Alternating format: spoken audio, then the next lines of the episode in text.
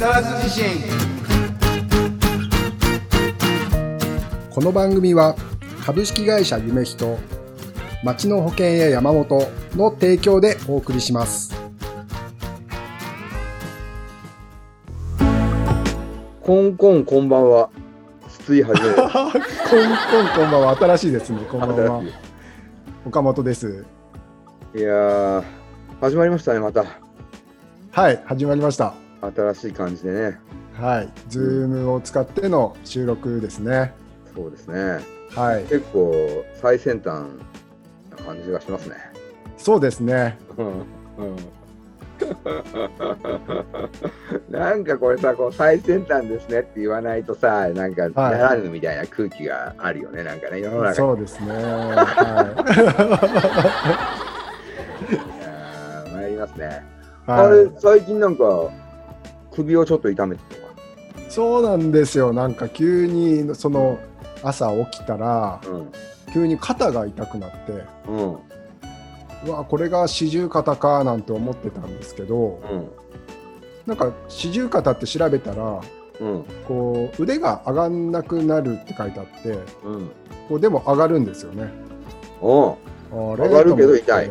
はいうん横になると、うん。まあ、寝ると痛みが消えるとかちょっと変な症状でおかしいななんて言って、それは例だね。例。いやいやいやで で怖くなってやっぱり普段あんまりあんまり病院行かない方なんですけど、うん、行かない派。ちょっとこう、怖くなって病院行ってレントゲン取ったら、うん。まあどうもこう首頸椎のうん。うん。通ってるこう神経を圧迫しちゃってるっていうことであなのでこう頭の重さが首にかかると肩が痛くなるっていうことがだんだん解明されてきまして、あ。解明されてきて。あはい、ーでまあ、まあ、少し治療を続けていけば、まあ、だんだん良くなっていくっていうことなので、うん。はい、なるほどね。じゃあ、疾患が解明されてきたけど、原因は解明されてない。まだ。そうですね今やっぱ解明しなきゃならないと思うんだけど、今ですか？あの、20年ぐらい前にさ、アントニオ猪木に円髄蹴りとか食らってなかったっけ食らってないです食らね。ってないよね。食らってないですね。ああなんかさ、10年ぐらい前にさ、北斗神拳で飛行疲れたとか言ってなかった？いや、まあそれもないよね。ないですね。それもないよね。はい。は でも、ね、早く治るといいですね。い。はい。うん治るように、ちょっと頑張ります。ね、みんなで、はいあの僕も含めてあの番組聞いてくださってる皆さんで祈りましょうね、とりあえずね。あありがとうございます。ぜひ祈ってください。うんはいでみんなの祈りとかね、届きそうだもんね。ああ、届きますね。うんその気持ちで、うんきっと僕の首と肩がうん治ってくると思います。そうですよ、木更津の千葉の千葉の皆さん、ねよろしくお願いします。うん岡本君に愛を、はい。もう今、愛が必要ですからね。はい、ありがとうございます。ねはい。じゃあ、あの、ということで、はいまあ、今日のテーマですけど、まあ、まだまだ今、あの、うんニュースといえばコロナが中心じゃないですか。うんうんうん前回放送でも、うんまあ、いろいろお話ししましたけど、うん。うんなんかコロナに隠されたニュースとかってなんかありますか？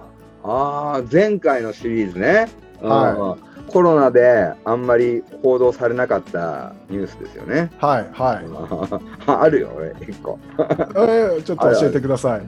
まずね、神戸で最近あった事件なんだけど、神戸の事件。神戸、神戸、はい。うん、神戸ね。69歳の下着泥棒が捕まったの。69歳。あでもね、被害者がね、ーはい。73歳。すごいですね。すごいよね、これね。あうんー73歳の被害 73歳のパンツをさは69歳が盗むっていうねこのい。それ盗んだ人は知っててその人のパンツを盗んだんですかね。うんそこまではねあの詳細にねその記事になってなかったんだけどはい。まあどっちだろうねどっちでもなんか結構深いよねね 知らなくてもなんか深いじゃんは20代だと思ったとかっていうのも深いし、はいはいなんか。こう知ってるとなんか温かいね。暖かいですね。温かい。は温かい、温かい。うん。これ73歳の方もさ、嬉しかったかもしれないよね。い。なんですかね、被害届を出したんですかね。出してるよね、これね。とりあえずね。うん。それとかね。はい。あ、他にありますか？あるある。パックマンが、パックマン、パックマン。あのゲームの。うんうんうん。そうそうそう、パックマン、黄色いやつね。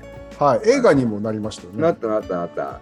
はあの、彼がね、今年で40歳。い。作者ですか？うん、違う違う違う違う。パパックマンパックマン生誕40周年。40周年記念を迎ええー、そうなんですか。た。えー、おめでとう、えーパッ。パックマンおめでとう。ございます、パックマン。すごいおめでたいことだよね。そうですね。うん。俺らのちょっと下っていうところじゃない？そうですね。はいうんはいはねパックマンとかやった？い。やりました、やりました。やったよね。やりました。結構やったよね。だから、インベーダーゲームとか、うん。そのちょっと後うんぐらいじゃないですか？うん。あのアーケードゲームと言われる。うんうん。そうそうそうそう。パックマンとかってさ、はい。あの子供の時とか家族ではい食事した後とかに、はいゲームセンターに行くんだよ。で、はい。まあ、やっていいよって100円をもらうんだけど昔ワンゲームがすごいドキドキしたね。おー。あめっちゃ緊張した。へあーでえそういうのなかった？緊張してたかっていうと、うん。ちょっとその筒井さんの言う緊張がどういうものかわからないんですけど。なるほどなるほど。はいなんかはい。ね、かけっこの時の緊張みたいな感じ。あー結構じゃあほ本気だったってことですね。本気だったね。あうんすごい本気だったし、あんまりにも緊張して上がってるからさ、自分からパックマン、モンスターに飛び込んじゃうみたいな、そういう現象に陥った。記憶があるよね。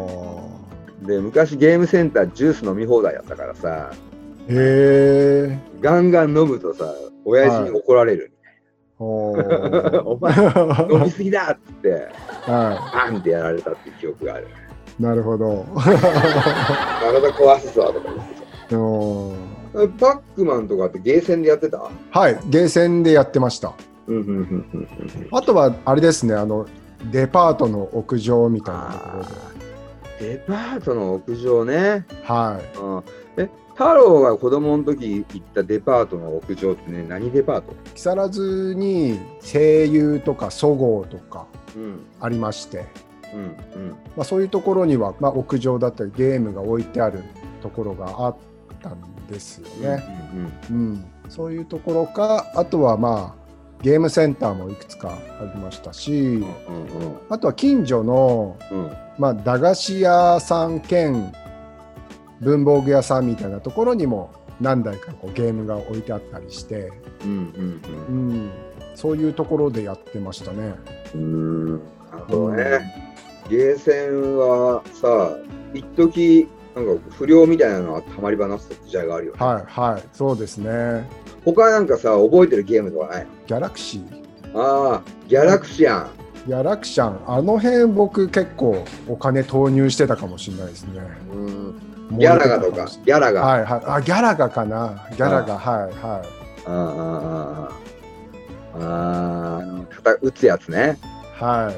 ああ、めちゃうまかったんだ。このゲームの横にお金積んじゃうタイプ。あー積んじゃうタイプですね。ああ、すごいね。で、あとはあれですね、あの、やっぱり一番初初期のマリオブラザーズ。マリオブラ、マリオブラザーズって家じゃない？ゲーセンです、ゲーセン。ああ、二人のやつ、あの、あれね、の戦はいうやつね、亀とかカニとかの。もう本当に一画面だけの。うんうんうんうん。うん。うんうん。協力プレイもできるし、対戦プレイです、そうですもできるし。はい。はい。ああ、あれもなんか熱いゲームだったね。熱かったですね。あでもその後ファミリーコンピューターファミコンとかが発売されてきてみたいな感じですねゲームっていうあと、うん、ファミコンソフトでなんか覚えてるやつは、ハマったやつっていうか。えー、バルーンファイトとか。うーん。バルーンファイトね。は風船2個、こう、つけてね。い。そうです、そうです。結あ構ー2人対戦とか、なんか二人対戦だよね。殺し合いになるんですよ。殺し合いだよね。うん。あったね。赤組と青組ね。はいはい。懐懐かしい。いですね。そうだよね。あのバルーンファイトとさ、同じ時期にさ、はい。氷の国みたいなところ、アイスなんとかってああったありました、ありました。アイス。なんなんでしたっけ？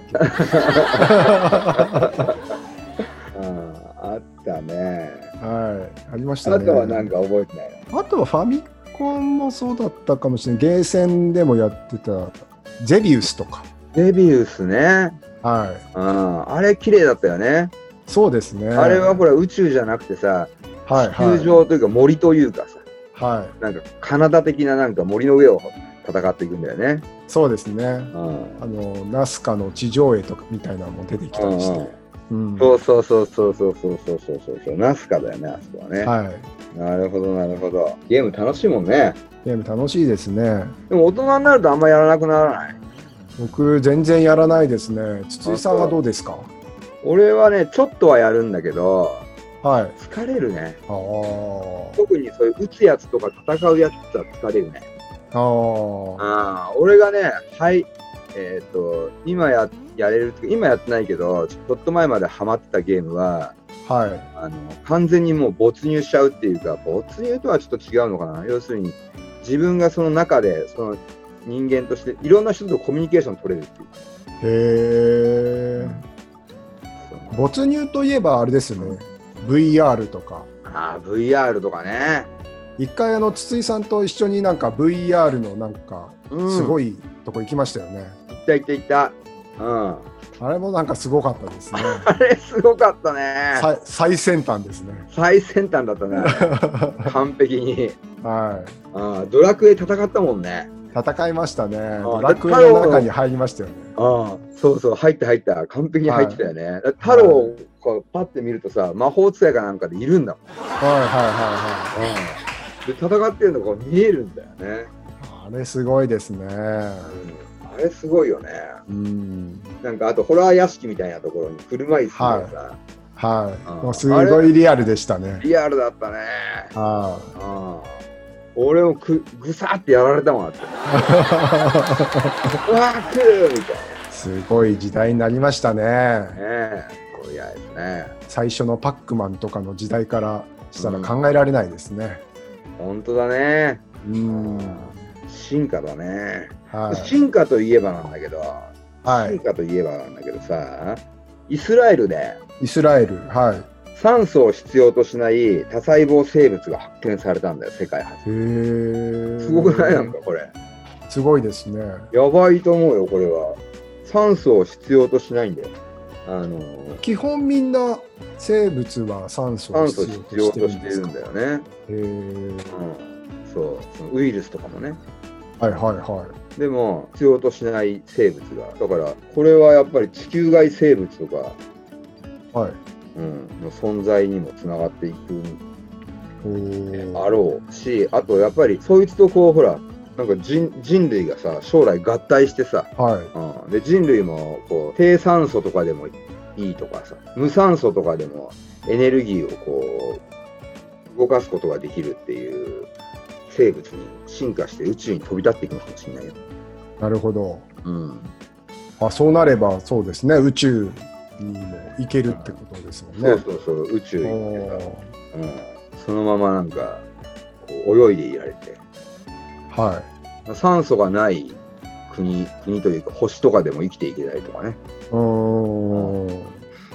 なんかすごい発明発明というかは発見だようね、すごいですね。すごいよね結構だからねコロナがさ騒がしいから、はい。うん、目立たないんだけど世界中ではね、い、ろんなことが起きていてねうーん。カンボジアではい。セブンイレブンが1号店ができましたおへめでとうございますえおめでとうございます。セブンイレブンへありましたえカカンボジア1号店だよあ今までなかったんですね。今までなんかすごいよねすごいですね。うん。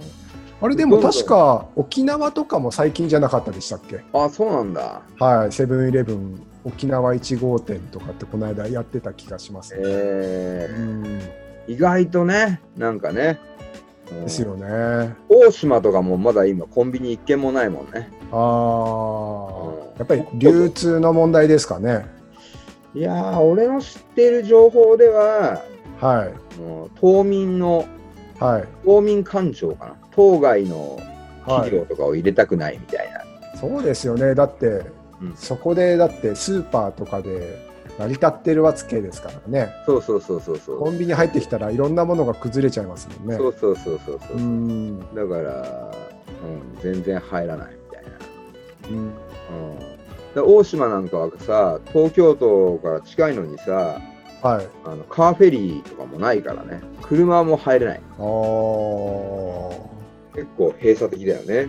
うんあ、あの連絡船ってあれカーフェリーじゃないんですか？違う。ああ、うん違うんだよ。そうなんですね。車を持っていこうと思うと、コンテナは1個借り借りてみたいな感じで、結構何十万も取られる。俺はほら、大島に1年間いたから、はいは車持ってったんだけど、いはい。すげえ高かったよ。えー、いくらぐらいですか？30万ぐらいかかったな。へえ、そんぐらいかかるんですね。あうんー大島行ってみたいですね。大島行こうよ。大島すごいいいよ。ちょっと落ち着いたらぜひ連れてってください。うん、大島ってね、いいところがね、はあのガイドブックに載ってないんだよ。載ってないっていうか、載っててない。い。へえ。すごいなんかこうガイドブックとか見ると、はい。いいところですよっていうはい。あのアピールが全然してなくて。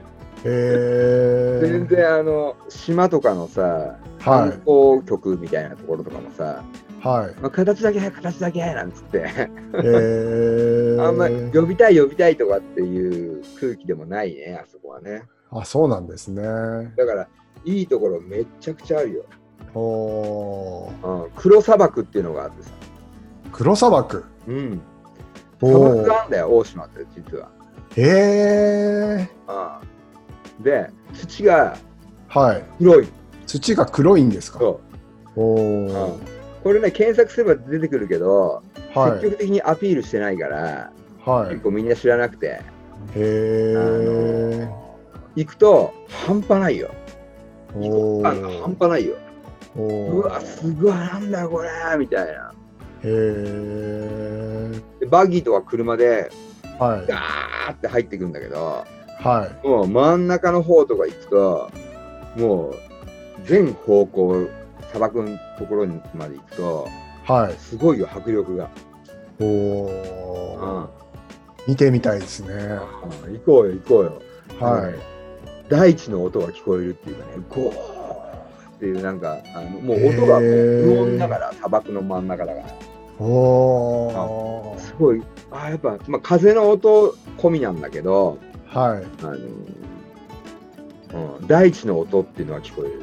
へえ。風がさ、砂漠のど真ん中行くとさ、かはい風の音っていうのが聞こえるのよ。風の音っていうのは、要するに、ヒューとか、ヒューとかっていうのが、あ、右で、左で鳴ったとか、あ、右で鳴ったとかとか、そう要するに、音がいろんな方、か風の音がいろんな方向から聞こえてくる。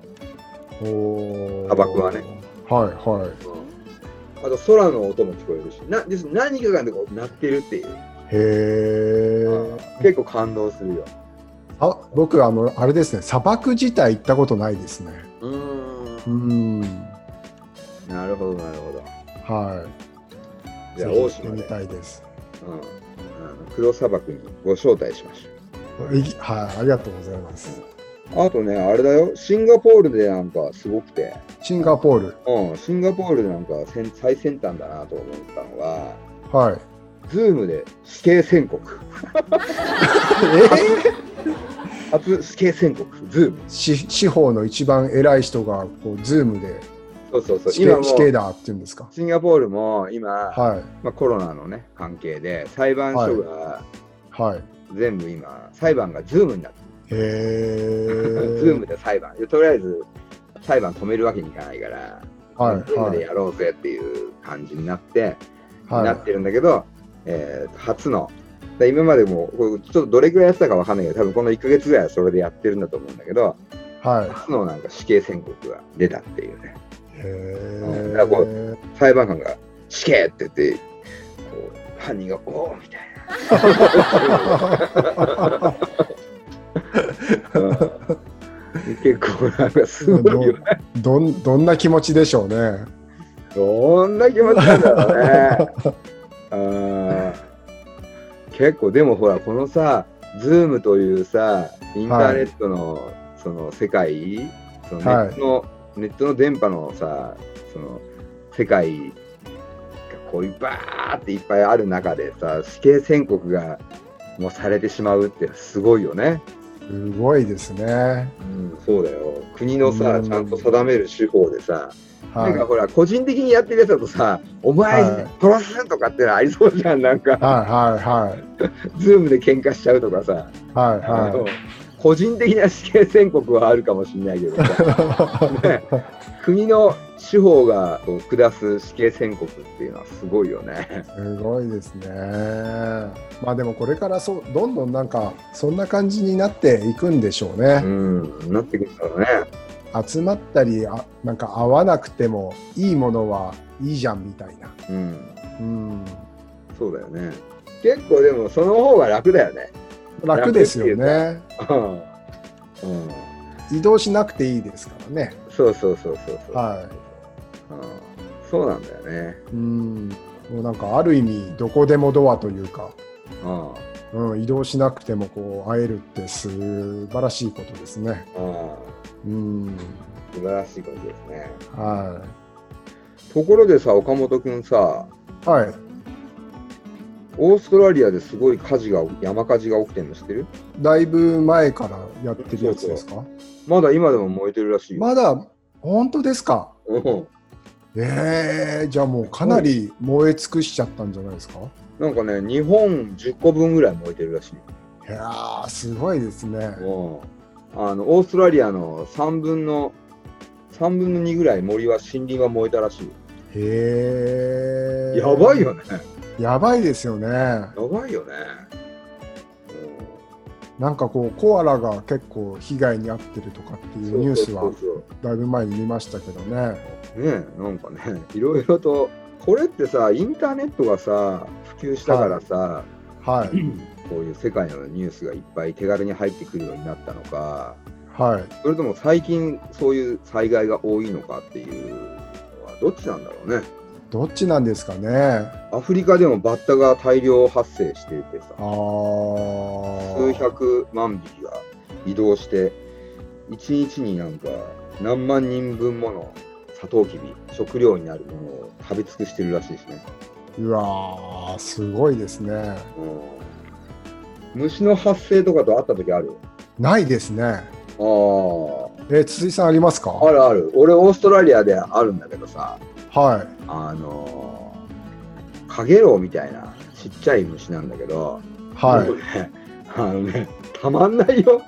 ええあの、うわーって感じ、ダメだーっていう感じだよ、もえ、なんかこうもう、向かってくる感じですか？う。あ向かってくる感じ。ええあまあ、俺は車でそこ入っちゃったんだけど、はい、あはので車バシャバシャバシャってなって、い、はい、でうわなんだこれちょっと降りてみようぜ面白いからっつって車止めてはい。降りたっけ、うわー、はい。あーってこれはちょっともうな。全然でしょ。車乗ってももう体中にいっぱいついちゃっててさ、もうはわーって車の中でもあーって。これはいいわーってもう もうあーしかなかったね。い。ええかげろうんう。なんかそういう地球環境の変化とかそういうことなんですかね。ねえなんかね、うーんあほらあの自粛してるからさ今さ東京湾とかさ、はい、あの神奈川の江ノ島とかさはい、あの上から上空から見るとはい。サンゴ礁とか見えちゃったりとかうう海がこう透明になってるらしいぜ。へえ。そそんなに早くみたいな。やっぱりこう人間が汚染してるんですね。そう、人間が汚染してるんだよ。インドのさ、ガンジス川なんかもさ、はい。あの透明になっちゃったらしいからね。へえ。うん透明になっちゃって、あはの普段さ、インドのインドインドから見えないさ、あのい。はヒマラヤ山脈、い。エベレスト、はいはいはいエベレスはいトの山とかが、普段見えないところからこう綺麗に見えちゃったりとかしちゃってるらしいよ。へえ。うん、だからやっぱ人間がさ、汚す量って半端ないんだろうね。すごい、そうなんですね。うんはい。ということで、そろそろお時間ですね。ちょっと聞いてよ、マイクロフォンと木更津自身。また来週バイバイ番組ではあなたからの投稿をお待ちしております。公式ホームページのメールフォームまたは Facebook ページのメッセージよりお送りください。投稿内容は相談感想何でもお待ちしております。なおこの番組はポッドキャストでも視聴できます。聞き逃した方また聞きたい方ポッドキャストで会いましょう。